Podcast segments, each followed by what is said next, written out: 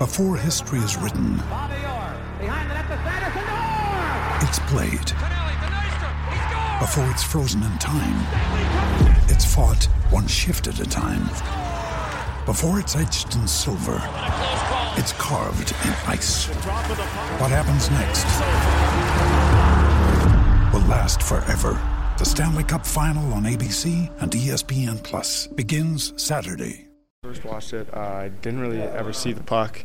I still haven't really ever seen the puck, but I'm sure you can see it on some angle. I don't really know what the explanation is on it, but they called it a goal, and that's all that matters. Before that, in the first two periods, you guys have 5 power plays, and kind of similar to what Vancouver did. A few over the glass, delayed penalties, and just weren't able to take advantage of it. What do you feel was maybe missing on the power play tonight? Yeah, it just wasn't sharp. It wasn't good enough. That's all.